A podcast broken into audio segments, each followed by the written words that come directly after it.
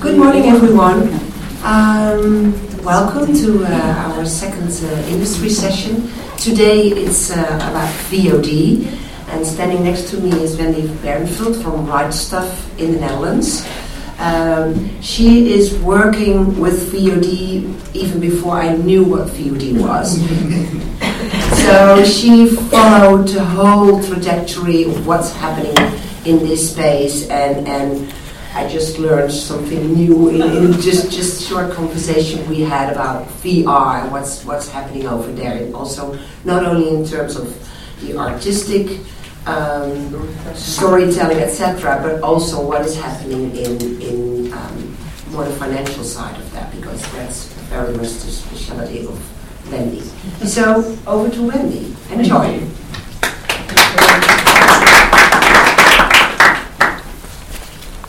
Yeah, I'll throw, I'll throw some stuff in on VR at the end if you're interested, because many doc filmmakers cross over. Uh, welcome and thanks for getting up uh, early in the morning for this. Um, in a way, I will try to summarize the past you know, 19 of my 20 years of practice into 45 minutes and leave room for questions. No pressure.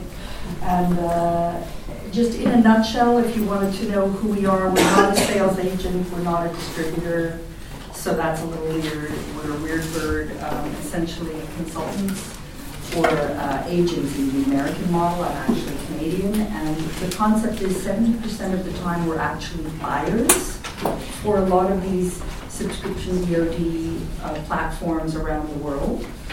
So by being a buyer, you learn more about what their tastes are and their deals, and it's easier to then spend the other 30% of the time uh, selling uh, on behalf of producers, distributors, sales agents, um, who are trying to go beyond the names they already know, either in traditional or even in digital, going beyond Netflix and iTunes, Amazon, to who else is out there.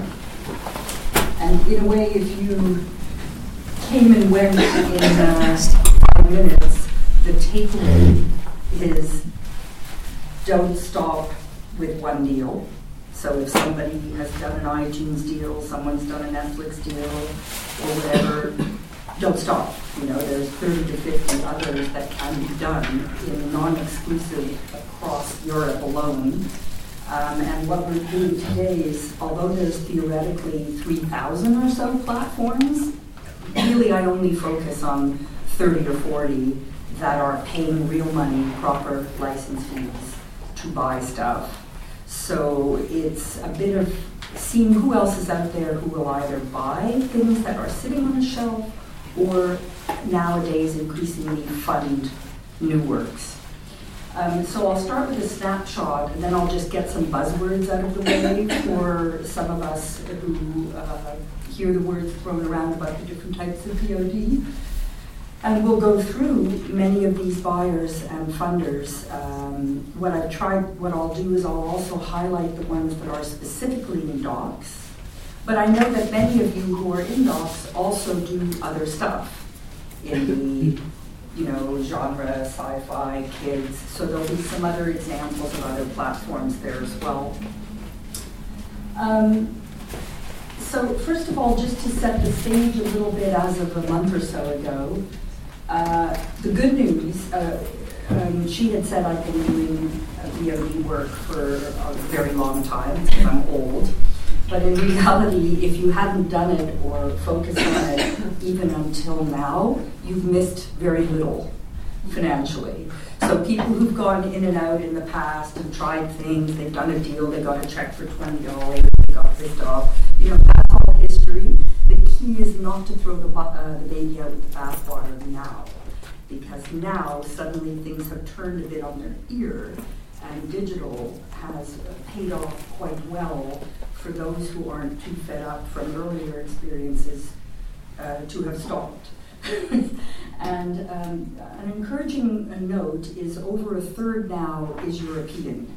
So, so, when you think VOD or when you thought VOD, often it was in people's minds um, the big American platforms, uh, iTunes, Netflix, Google, Xbox, that sort of world, or you'd have pay-per-view services in specific regions. But now a great deal are European, and a great deal of them, usually three to five in each country, in EMEA, for example, are in the subscription VOD window, which is like the Netflix window, and it's where you make theoretically the most money. So I'll be going through that in a minute. Um, generally speaking, most of the consumers that are uh, getting their films over the top, like from the web or whatever, uh, are also subscribers to pay TV. So one, you know, some of the earlier knee jerks about one canceling the other out doesn't really apply. Often, if you're an entertainment, generally you may have a pay service and you may have one or two subscription VOD services. But the younger generation is moving obviously more towards uh, OTT and less towards traditional cable and telecom packages. The subscription VOD uh, services, but also the revenues doubled uh, just in the past year. And yet, some of the, just when people are starting to focus on it, it's already shifted. So if you're thinking, okay, now's the time for me to sell catalog to Netflix, it's actually a time that they're now no longer buying in bulk. They're now very selective and either buying a few exclusives or they are uh, commissioning originals. So just when the knee jerk has turned around, it's already a bit late to just assume you could sell everything to Netflix. Same with Amazon, they compete with different strategies. Uh, Netflix is subscription VOD only, as you know as it's now global, um, Amazon uh, will always put the uh, theatrical first, usually for 30 days. And they're starting to act much more like sales agents doing all rights deals um, that include theatrical and other windows in a shorter way. So they, they have a different strategy, but as of yesterday, mean, I'm constantly having to update this. as of yesterday, they've announced they're going global by next month.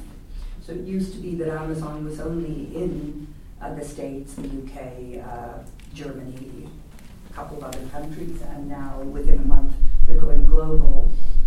What you should know though is all of the subscription VOD services start buying six or nine months earlier before an announcement like yesterday. So you must never look at an SVOD site, which will have some names, and you go, Who, who's that? Look behind who they are. If it looks like they're in, you know, Poland or they're in Asia, it doesn't mean that six months later they're not in 30 other countries. But they have to buy lots of content first before they can announce their expansion. So that's one of the tricks. We'll focus today because it's the topic on beyond the Netflix and Amazon types and focus on international and thematic foreign language because that's the hard stuff, but it's also where you might find a lot of appetite. Um, and I will only mention briefly uh, the, the, web creators, you know, the concept of web series or web programming, crossing over now to linear, like with Viceland. Um, web series, web content being either repackaged or shot differently for linear TV and vice versa. These are all the, the, most recent trends this year. If we look at the logos on the bottom, just to give you an example of some of the names, Stan. I mean, who's Stan? Well, do you know Channel 9 in Australia? It's a free TV network. They set up an SVOD. So they're trying to compete with Netflix. They do it under a different name to fool us. And it's basically a free TV network, just like RTL here in Holland has a Videoland, uh, you know, Channel 9 in Australia has Stan, and they buy, but also fund. One that's in Poland, Viaplay is the uh, subscription VOD counterpart of the Modern Times group in the Nordics. And that particular group has pay per view, pay per month, ad supported, pay TV. They kind of have everything and they have different buyers doing different stuff. So it forces your sellers or you to look not just at a rejection from one, but who else might be buying or funding for the other. Showmax. Anyone heard of Showmax? So Showmax, maybe haven't most of you heard of, but you've heard of Mnet, Mnet KTE, which is in a way the B Sky B of Africa. so it's a 30% penetration, massive premium pay TV service, just like Canal Plus in France, or Movie Network uh, in Canada, or Film 1 here in Holland. And what do they do? They set up recently, six months ago, an SVOD service, subscription VOD, over the top, that's uh, under a different name. So you're seeing the pattern. And in, they buy separately for that type of service than they buy on their main. Their main service might be MPAA, Schwarzenegger movies, and you know mainstream. But then on Showmax, they'll also pick up stuff they didn't have on the main service, maybe some art house, some docs, some festival titles. You know, so you, you find opportunities from these complementary services. And Showmax, although apparently in South Africa now or Africa, uh, has recently launched uh, in Central Europe and it'll soon go to other countries. So people thinking, oh, that's an African service, I don't have African rights, may be a bit uh, short-sighted. Um, iFlix in the Philippines, it looks like, but actually they're buying for many other regions now. Um, similarly, ICFlix, these ridiculous names, you think, why do they, you know, who does these names? But ICFlix, which is in the Middle East, is not only buying but funding. They funded four uh, series, one of which was a doc uh, in the Middle East. Um, so we, you know, you're in a good time to be looking at who else is out there and who can you partner with or co-produce. the normal patterns for a lot of these services are to first deny the big services are coming, then to compete with them or complement. Then they first buy uh, locally and then they expand to international buying. Then they fund locally, like with ICFlix's Middle East uh, uh, for series. But the next step, very soon, 2017, is to co-produce or to uh, co-fund with others, so that you can see the path a little bit around the world from whatever country you're in. Um, the Q, Spotify, of Iceland, and Instant are just examples of web-type content making its way onto mainstream linear pay TV. And often uh, documentary filmmakers, such as for Snapchat, are doing things like 60 second docs. and they're either being funded or bought. And I would caution us all, particularly the older ones in the room like me, not to uh, knee jerk around the word web doc or web series uh, they used to have an impression of kind of low budget, cheap, offbeat. Um, but now, really, if you look at it, most people having some sort of Apple TV, connected TV, uh, Roku box, um, Chromecast, these little devices that allow you to play the web back on your big screen TV means that a so called web series you're effectively producing for television your audience is in. So, so you know, there's a strategy around that that uh, is an interesting angle to look at going forward rather than the older way of thinking about uh, web content. Um, we'll come to them, but well, one example I'll give you now is Vivendi. Uh, Vivendi in France owns Canal Plus, who you, many of you know from the doc world. Vivendi also owns Havas, so um, advertising media agency. They own Daily Motion. But Vivendi recently launched an initiative in the spring. Uh, they announced it in the spring, but it's live now. They spend $40 million on, um, you would call it web or mobile series. But their premium first run, aimed at telecom and cable operators, they'll spend basically a million budget uh, so it'll be 10 episodes, 10 minutes each. So if you're telling a story, if you're capable of telling the story in 100 minutes, you might also be capable of, of making it episodic but consecutive. And um, their only mandate is they don't want to produce with Americans. okay, very cool. I can say that because I'm Canadian. So I'm living in Holland. But what it means is they, they uh, the first one was in France, there's Latin America, but the idea is the telecom and cable companies who are very threatened by the Netflix, Amazon, iTunes world have chosen many ways of competing or complementing, and one of them is producing their own originals and using the fact that a lot of youth or new subscribers are with phone or web rather than conventional set-top box television. And they're trying different angles like this. From your point of view chomping on a cigar it's just somebody else who might invest in a co-production with you but isn't necessarily here at IDFA or at Cannes or at Berlinale you know they're non-traditional buyers and funders these telecom and cable sites. Um, okay so essentially you as rights holders creators. The only thing to best do right now is not to try and figure out everything, but just to be aware that this is an opportunity to play off one against the other, or your sales agent or your distributor or your representative should be, by now, playing off. If you're going to buy a sofa, you go to five or six stores the same sort of world applies for your films.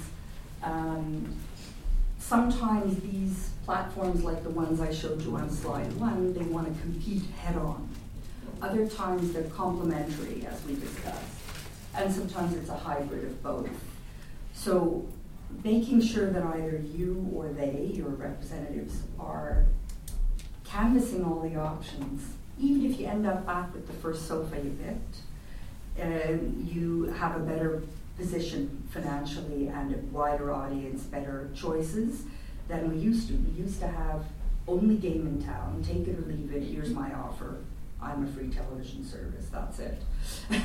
so it should be an interesting period. Now, I'm going to give you an example of how the traditional players are not so traditional anymore. So, who are traditional players in your region? a Cablecom, you know, a telecom, um, a free TV operator. And they're not so traditional anymore. If you look around in, in Benelux, we have um, KPN funding series and setting up an SVOD service of its own called Play. We have Telenet in Belgium. Uh, we have Belgacom or Proximus um, investing something like $30 million over three years in something called the STAP program to drive uh, local originals.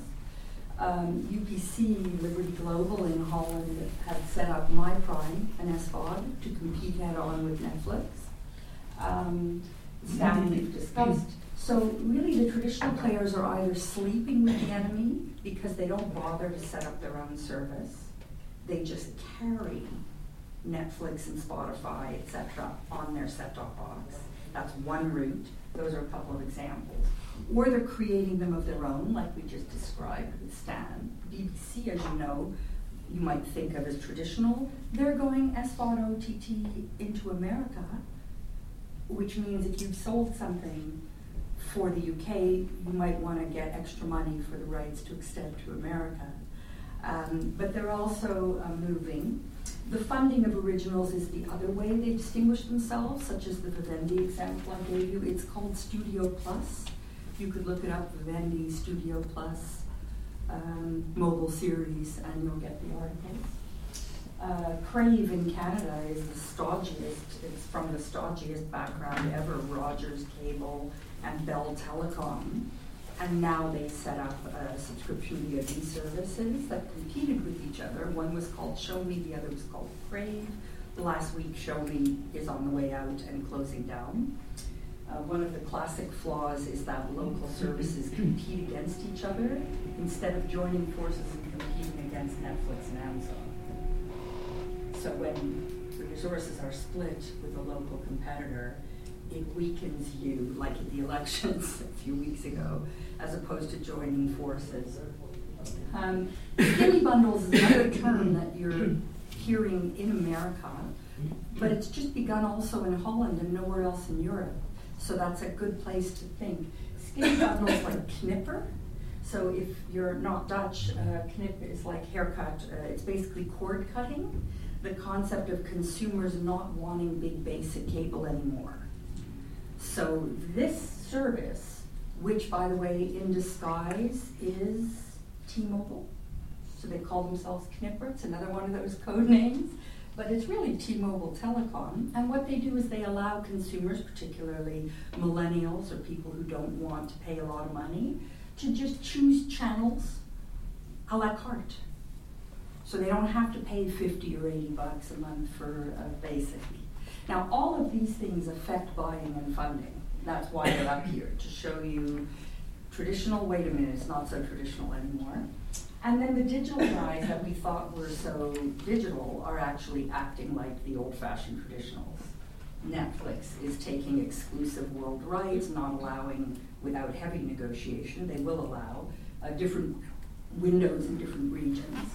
Amazon will take all rights if, if they can get it, and negotiation is really key in these deals.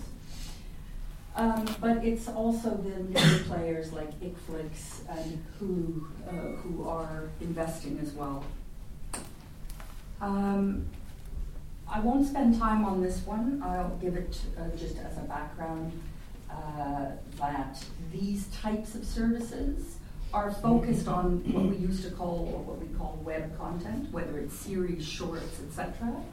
But some of them have crossed over to linear or been they've had a successful web series like a Fempire or Downward Dog, and then they've been turned into conventional TV series based on the strength of the community building and audience on the web.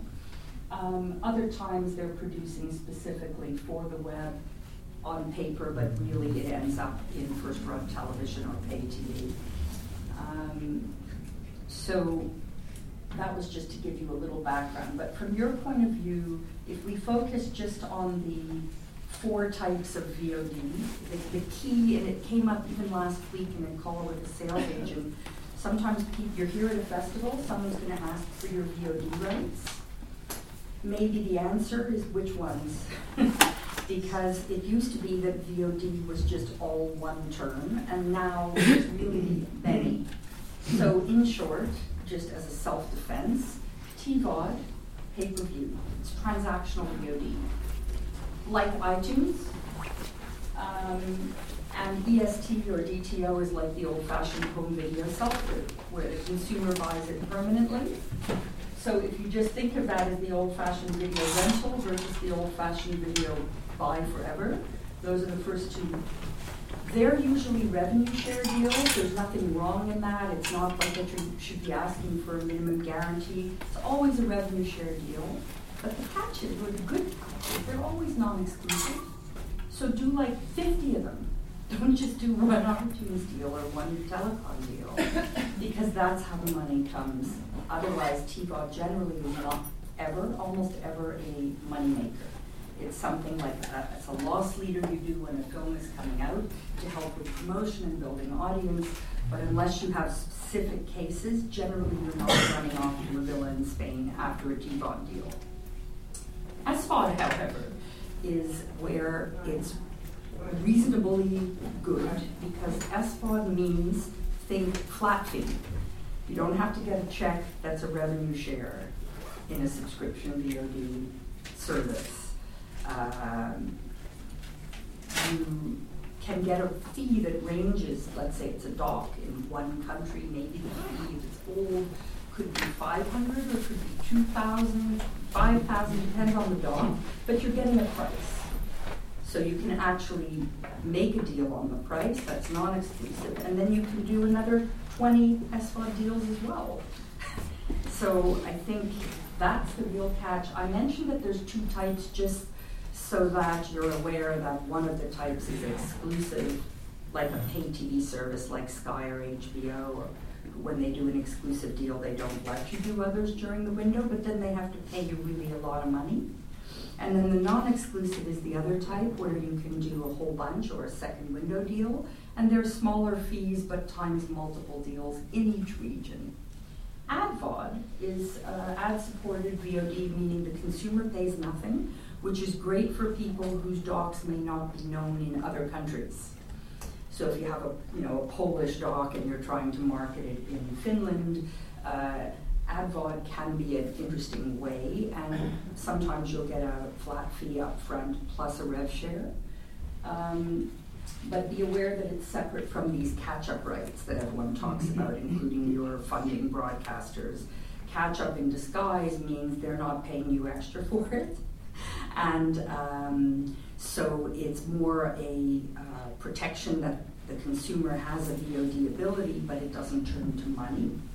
Um, catch-up normally, like the BBC, should only be 30 days, and no ads so nobody's charged, nobody's paying, but after 30 days, you can put it on all of these other VODs.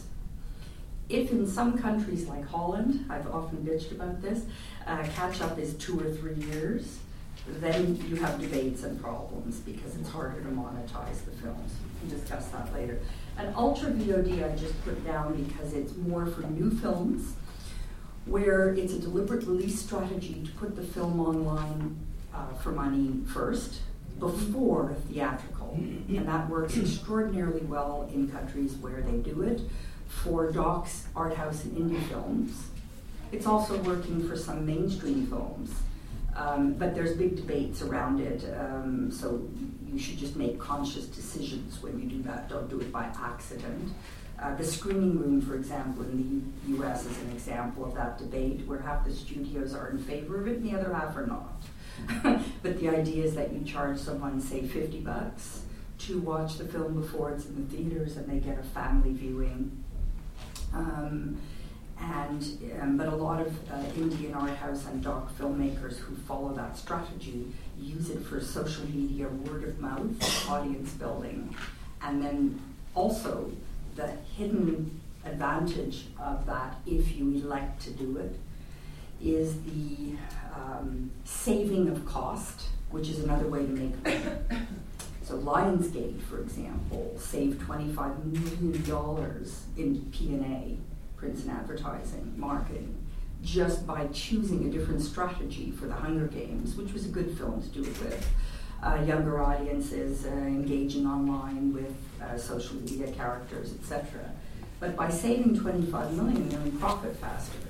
And that same model has been carried on into foreign language like Finnish or Dutch or Italian movies where you're trying to save money in theatrical unless you're forced to by your funding uh, bodies or the laws go through a traditional theatrical path first. Um, anyway, take it with a grain of salt. So essentially, who else is out there? Um, I'll just keep an eye on the time, but we're okay. Who else is out there? So as we've mentioned, don't just look at the traditional ones. Exploit as many as you can. You can't always, but go for as many as you can. And by you, I mean either you or your sales agents or distributors who you can interview a bit for the first time about what they do in digital as opposed to just all rights going. What's their practice? What have they done? Have they had any successes? Have they done any work in it? Have they gone beyond Netflix or Amazon? These are queries. You can still go with them if they haven't, but they're the right queries to ask now. Um, and you look beyond what you see today, as we discussed at the beginning, to the new services expanding into region. And essentially, the only reason you care is there's more efficiency and possibly more money and more audience. By the way, I should mention that the dividing line, with the dividing line between traditional and digital being not so clear anymore, often a producer, we, we work as an agent or a consultant, so you, you want to balance traditional with digital. It's not about doing only digital deals. Sometimes you use the digital deal just to make the traditional one go up in price or make a better term. So you can still end up with, let's say, Discovery's offering 40000 in the UK and Netflix offers 50 Producer can still say, you know what, I want to go with Discovery for the following eight reasons but then they can maybe negotiate the price up, or at least they have choices. Um, so in the TVOD window, which is the revenue share only, pay per view, rental, aside from iTunes and the ones at the bottom who are Amazon, you know, the ones you already know of, random, this is, well, it's not really random. These are really good services. I mean, there could be 3,000 in Europe, but I picked these really good ones as an example of all these other people you could sell that same damn film to who will buy it. so BitTorrent, I mean, we think of BitTorrent as pirate. It is, but it also has a legal site. BitTorrent has begun an AdVOD, an ad-supported VOD site, which you'll see later, but it also now is doing premium pay-per-view. Why? Because they want to tap into the audience they already have to help market the films. Probably better than a lot of te- telecoms and cable companies who just stick a film up in an alphabetical listing or put it under D for docs. So, you know, BitTorrent is a perfect example of a new site that you won't meet here, who you can sell to. Pathé in Holland is a cinema chain, theatrical. Very unusual for theatrical players not to be threatened by VOD. In fact, there's only one in Canada. There's one here in Holland, of course, where we often experiment. And maybe there's one or two in the world who will agree to have a VOD next to them in theatrical. And they do it smartly in marketing. So, for example, if Harry Potter is in the theaters in the film, they'll put the older ones on the VOD site and they'll cross market. Um, Flix Premiere and Pantaflix are very new services. They've only come out uh, this year, but I've exceptionally, usually I don't put stuff on the slides unless they've been around a long time. But I've exceptionally put them on because they're doing very well in returns for filmmakers, and they're just focused 100% on art house and dollars. So it made sense. And they're going through Europe, not just uh, the US. Um, we Are Colonies, another one. FilmDoo in the UK is an Australian service in the UK that focuses only on art house festival and indie. So you don't have to worry that your film isn't mainstream. Uh, and they, in a way, you don't have to choose. You could decide to do 20 deals. I won't go through them all. Uh, you get the point. Uh, Looke is in Brazil. BBC just signed with Looke in Brazil. So BBC has vetted it, then it's probably not a horrible service. And Steam. Steam is a gaming service, you think of, a platform for millennials in gaming, but they've started a VOD site as well. Now, they'll be less interested in docs, unless they are edgy, cool, offbeat, young, focused docs. Some of you have those, some don't. But it's just interesting to know that they've stepped into that game. But let's get to the, uh, okay, the AdVOD is the other side, like the old-fashioned free TV. Aside from YouTube, where everybody tends to put their film up, they get great views, but no money. I mean, a YouTube commercial deal is something like six, six cents per thousand views. It's called CPM. So you have to have a whole lot of views before you start to make any money on YouTube. But you still put your film on YouTube if you want to uh, cross promote because it has a wide audience. But if you were doing that step of putting it on YouTube, you'd want to look at all of these others. So, as an example, um, Tubi TV, which probably no one's heard of, uh, a few years ago, Paramount Pictures licensed hundreds of its movies without a minimum guarantee. They skipped the minimum guarantee. That's how good the returns were So the MG is a bit of an academic word if you're with a service like Hulu, uh, Amazon, or Tubi, where the returns are reasonable. But for the smaller and mid-sized and thematic services, you're always trying to get some money clarity. Anyway, um, I won't go through them all. I think the only other interesting one is Walter Presents, maybe. Who's Walter Presents in disguise? You know, there's now, by now, you know, talking to me, there'll be somebody behind it in disguise. Channel 4. So Channel 4 in the UK, you're probably all dealing with, four docs, you know, all, all four. Well, Walter Presents is uh, just launched, and it's a free service that is aimed at only, like Vivendi, they're interested only in people outside their border.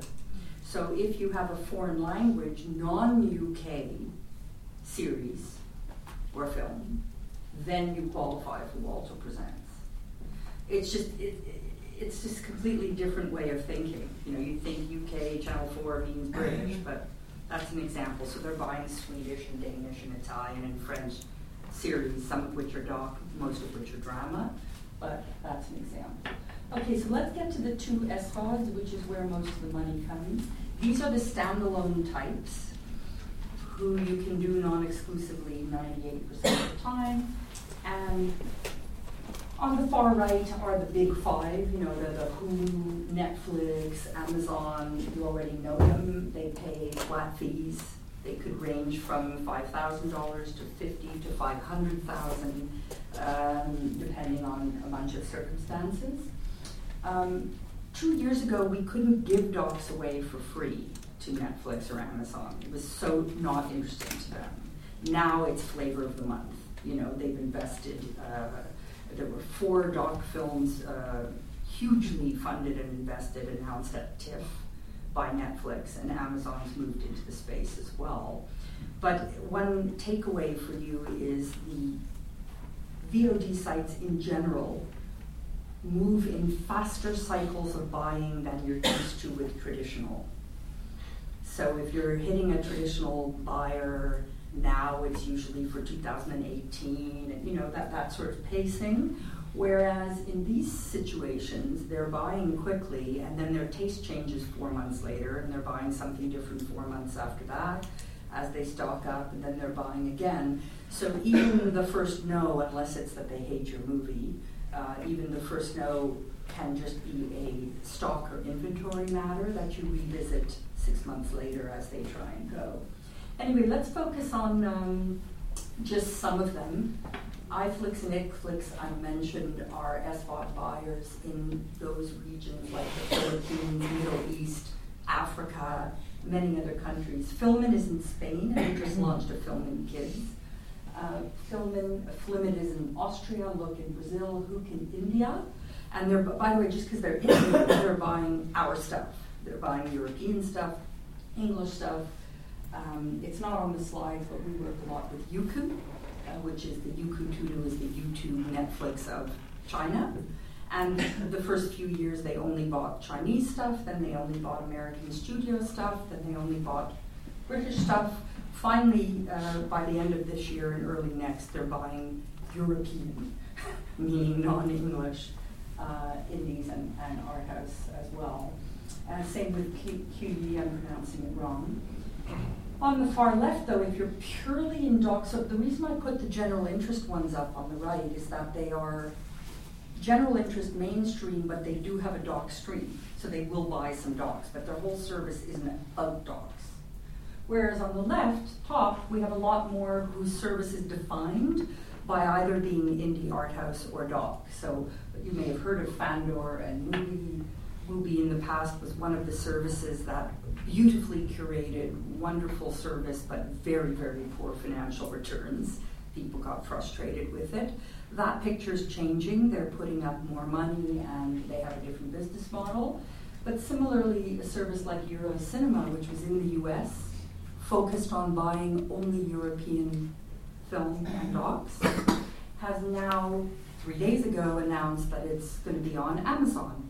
So the Euro Cinema brand will be one of the Amazon channels. Uh, carried and Amazon, as we heard in the first five minutes of my talk, is about to go global uh, next month. So you can see what's happening with European appetite. Yaddo, I think they're speaking here in the coming days, Yaddo is a BBC ex-docs guy who set up his own doc SVOD service. So he's just going to be totally all over buying and funding docs. We should go and see him present. Um, whereas similar competitors in the States are Curiosity Stream and Vive. Now, I know these names are silly, but do you, do you know Curiosity Stream? People? So, Curiosity Stream in disguise is John Hendricks, the former founder of Discovery. So for all you guys who knew Discovery, the founder then quit and set up his own SVOD in the States called Curiosity Stream, and they funded a bunch of docs as well as buying. Their competitor is Zive, who is also SVOD docs.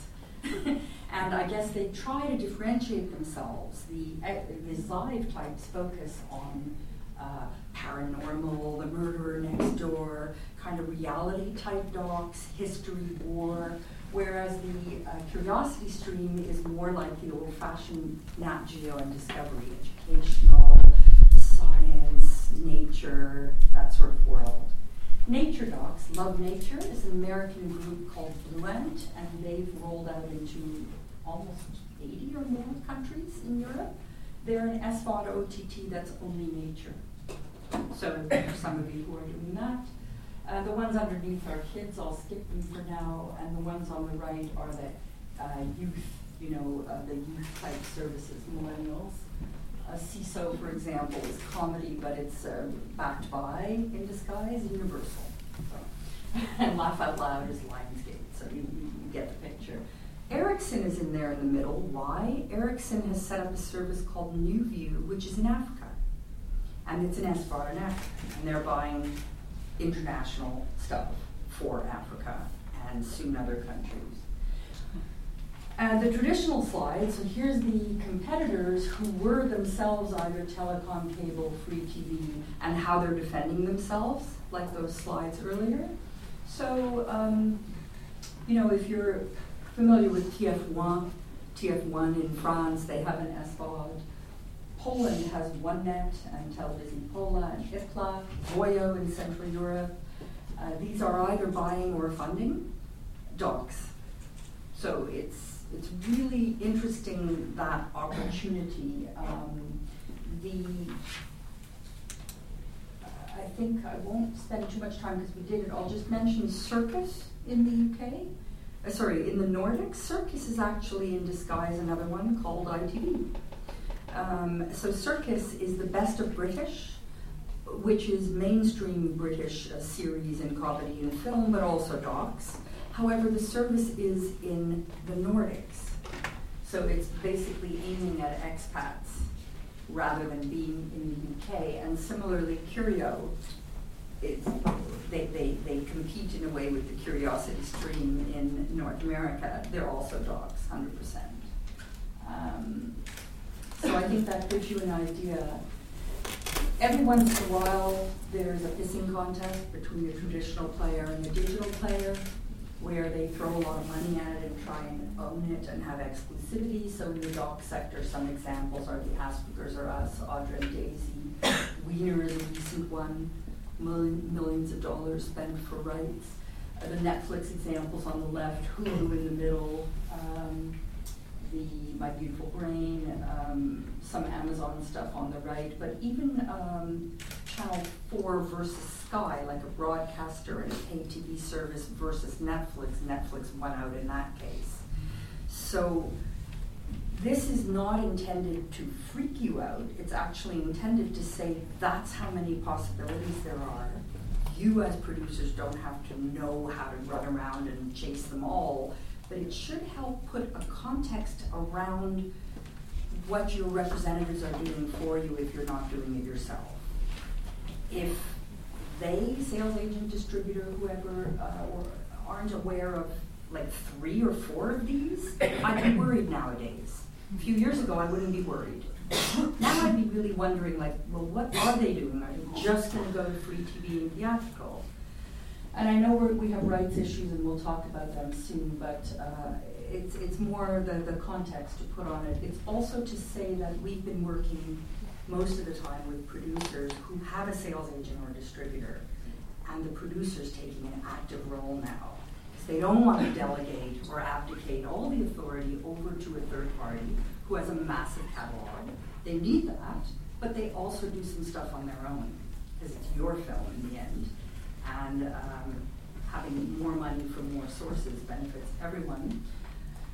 The um, Oh yeah, microbirth, for example, is an example of a doc funded by Curiosity Stream. So it's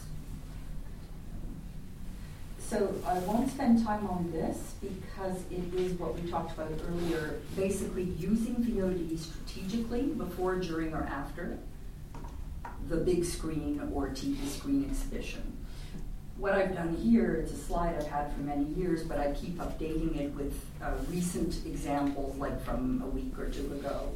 So this is a phenomena subject to certain countries where you're simply not allowed, like in France, or certain limits, maybe in Denmark, but in general, these are success stories where people have chosen a strategy that either puts films online first or at the same time as, or maybe only 30 days after theatrical. And there's one Nordic example coming up, which is uh, Elizabeth Skastad in the Nordics is apparently launching a service where apparently a lot of docs and art house films in Norway have a three month theatrical window, but after a month they're kind of not being exploited anymore. There's not much take up. There's a dark period in a way in practice. So what they're doing is partnering with the cinema owners to for a cinema run service of VOD so that the film in months two and three of the theatrical can be on VOD. So instead of competing or having a conflict with a cinema chain, they're actually trying to fit in or complement around it. It's an interesting angle, um, something to look at. The how do you reach them uh, in a nutshell? Because often that's the question here. It's a mix of do it yourself and third party reps. Um, the do it yourself, I'll spend no time on. There's other lectures here this week, but essentially, producers as well as the distributors or sales agents can be using some tools to tap into audience. Uh, in other words, even if you've made a deal, don't just then move on without driving, telling audiences where they can find the film. Or when you're in production on films, how do you build the audience before it's even finished? These are some examples. The third party reps are people like um, me or the Film Collaborative or Kino Nation, the, those two are in America. They don't take the IP rights. So they're a rep, an agent, or a consultant who does the job, but then you sign the contract in your name direct with the platform. That means a lot of work for you instead of giving it to someone else, but it also means you own that pipeline for the future and all the revenues come to you from the deals, other than what you're paying for your consulting advice. The middle guys are the sales agents, distributors, or aggregators. Those buzzwords are, uh, you know who sales agents and distributors are, but the aggregators are the ones that are usually the gatekeeper to an iTunes deal. So in the doc sector, it would be Gravitas or Orchard, Mo Media in the UK, Syndicado in Canada, uh, under the Milky Way you can only, most of the time, you can only access an iTunes deal by going through an aggregator, um, and that's, uh, they take, say, 30% or 25% of the revenues. The deals are signed in their name, and they get you onto the store. The catch is that they, generally speaking, that layer only focuses on the big five. So it'll be an iTunes, uh, deal um, at the other Xbox and uh, Google Play. But if your doc or film is not something that people will recognize to pay per view, it could mean that in some cases you're spending more to encode for iTunes, 800 euros, than you're going to make back on that one platform when it's buried in the store.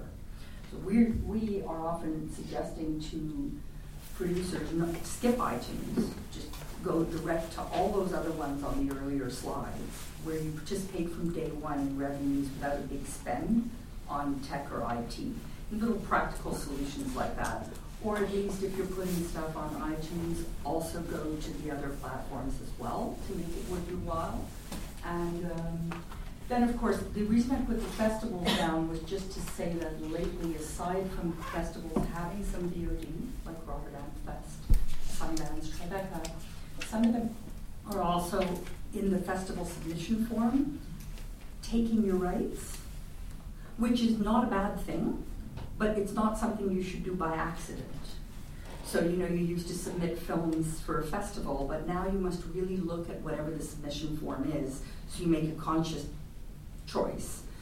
Um, the reason festivals are doing it is there's a great marketing opportunity to use the brand of the festival who may not know the name of your film or you, but under the umbrella Best of Sundance or Best of IFFR, it's easier to have a package of 30 and then everyone sells. That's a good thing.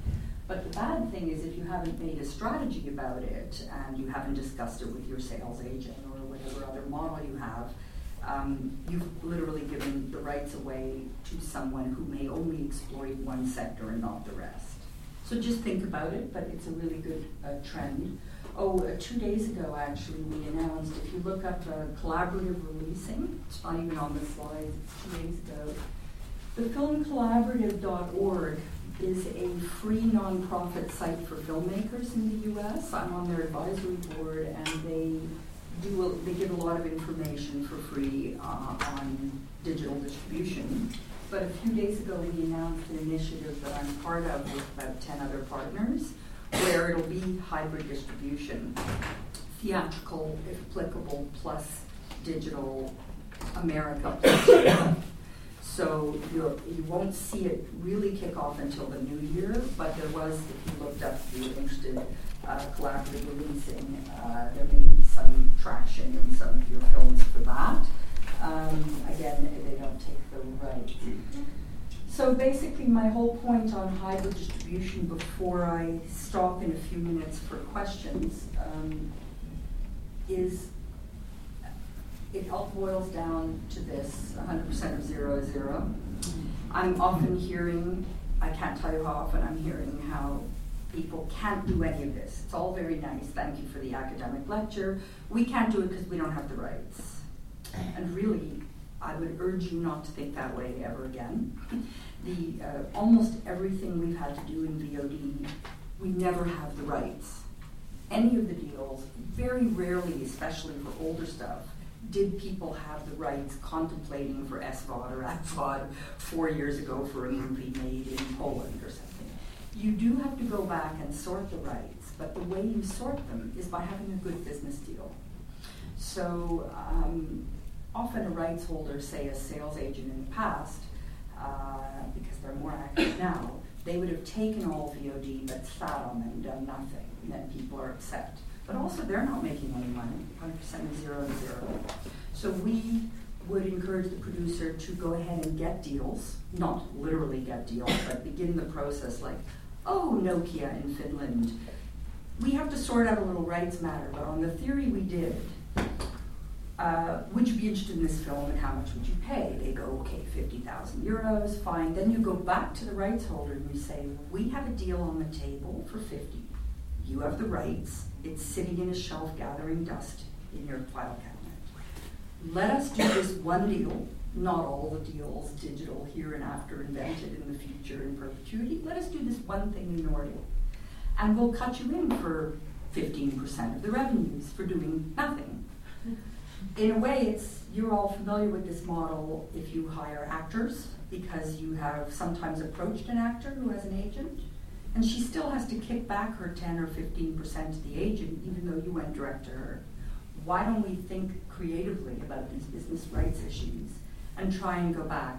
So, putting money where our mouth is, in, in recent years, particularly in May in Holland, eight films were net, became Netflix originals Croatia, Israel, Dutch, Nordic, because we went back to the public broadcaster who funded them, or the private broadcaster like an RTL, and the public funding institution to get an okay to allow a, in that case, Netflix deal. And we had to negotiate for some months. It wasn't easy. But the negotiation was very simple. In, say, Holland, the country of origin, or Israel, um, it remains first on the public broadcaster's channel. But everywhere else in the world, it can be a Netflix original. You see, so you could carve different windows for the different funding bodies. And they got a share of the revenue. And there was a big amount of money on the table, otherwise, they wouldn't have done it. Now, sometimes public broadcasters say, well, we're a public broadcaster, we're nonprofit, so we're not allowed to make money. but what you can encourage is, God forbid you make a profit, if you're a public broadcaster, or recoup. Take the money from the deal and put it back into a fund for digitizing, for export, for marketing, or for new production. You can still put the money to a public use, but don't not take the money. so it's, it's a somewhat radical concept. Um, generally, curating and packaging for the buyers is important, like knowing who you're pitching to and having a reasonable volume. Sometimes that means that producers join together. If you have seven docs and they're all around eco themes, that's an easier sale than one of you selling one film to one of those platforms. So it's a fairly collaborative approach. I'm going to whip through the slides quicker to allow some room. The this we've covered the license periods of Show Me the Money. All I'll do now is leave you with funders, just some examples of who's been funding. Um, so when I mentioned Dutch Filmworks, they had a noble intention and a bunch of, bunch of films that we did as Netflix originals. Um, but the, these guys, that's Keanu Reeves, he's worked with the Modern Times Group, Viaplay and Nordic. They commissioned a series with him. Uh, and they commissioned a kids series recently. They haven't commissioned a doc yet, to be fair, um, but it's a huge trend. They never did this before for SVOD, so that's a step. Um, UK TV and Channel 4 are putting money into commissioning, including originals for digital, so they're did what they call digital first. Um, and the ones on the right, uh, Burnout is from Netflix, and Chaussée d'Amour is Telenet in Belgium. So it's not all that everything is America or everything is the UK. It's, it's really happening. Uh, and in the short form sector, which is where a lot of doc players can function, 60 second docs, Seeker, which is Discovery in Disguise, they're commissioning doc series or short series, I mean, short form and, and from international, not just from uh, the States. Snapchat uh, did uh, worked with Sick House to do that project. Um, BitTorrent, The Guardian, see if there's anyone else worth mentioning here quickly. Some of the brands are kicking off. Oh, I should tell you about Good Amplified. Good Amplified is an MCN, a multi-channel network that uh, does the same sort of work that Maker Studios used to, but only for nonprofit and social causes. So they're a different approach, basically how to monetize on YouTube better if your topics are uh, in the social sector. This last slide was just to say that some of those platforms that we talked about in our hour are now funding and buying VR as well. So if any of you are beginning to be interested in VR, uh, you'll see Discovery, Hulu, uh, Vice, Sky, Seeker, they're all beginning with VR projects. It's not the topic of today, but it helps in terms of trends. Um, the, I think I'll skip the takeaways which are here to just say if there are some questions, we have five minutes for questions, and then we stop. Are there any questions? Yes. Uh, Maybe speak louder. Yeah. I don't know if you have a take on it, but since you're talking about on demand, mm-hmm. uh, what's your take on, on theatrically on, on demand? What? Theatrically, like the yeah. um, um, Kinorama in Brazil or uh-huh. Sweden in Spain? No, I, I um, on one of the earlier. What's the future of this? Yes, on one of the earlier slides, the creative windowing that is all around theatrical. I still very much believe there's no substitute for theatrical. That's my personal favorite as well. But I think the way we approach the business of theatrical has to modernize. So using VOD or different windows around an audience social media support is how to drive theatrical, event theatrical. I wouldn't give up theatrical, but it may change the order or you may change the marketing and costs side of theatrical. But, um, and if you want to especially part of the window of distribution, what it should be. You know, it's very specific. Each film has to be separately decided. For the next 18 months, it's an era of hybrid distribution, in my view, it's my opinion. And each film has a marketing or release pattern that makes sense for that film and audience. So you can't generalize anymore. In most cases, people are still, because of funding, doing theatrical first, but it doesn't have to be that way. Um, another question before we stop? And obviously, I'll stay behind after there's more. Any other? Yeah? I might have missed it because there's so much. And, and uh, but but are there? Did you mention any examples of um, traditional broadcasters who have partnered 50-50 with uh, mobile networks? Yeah, well, that, oh, a traditional broadcaster Yeah. partnered. Yeah. Uh, Something happening. uh, Yes, uh, Vodafone has been active in that sector. Um, uh, the, there are two that are not public that are happening as we speak, where they're uh, partnering with telecoms for mobile. And the, the one I did mention, which was public, was Vivendi, uh, who was partnering, mobile networks partnered uh, with producers, but not with uh, um, TV broadcasters. But the third level of that is once the 10 times 10 minutes is done for mobile, it goes to TV as a movie or it goes to theatrical as a film after. So if you're following this type of format and making it fit other traditional models, it's easier to sell or monetize in other windows after. I think we're out of time. Yeah, so I'm not sure if my, yeah, there's my uh, contact info if you want to be in touch. But uh, hope this was helpful anyway.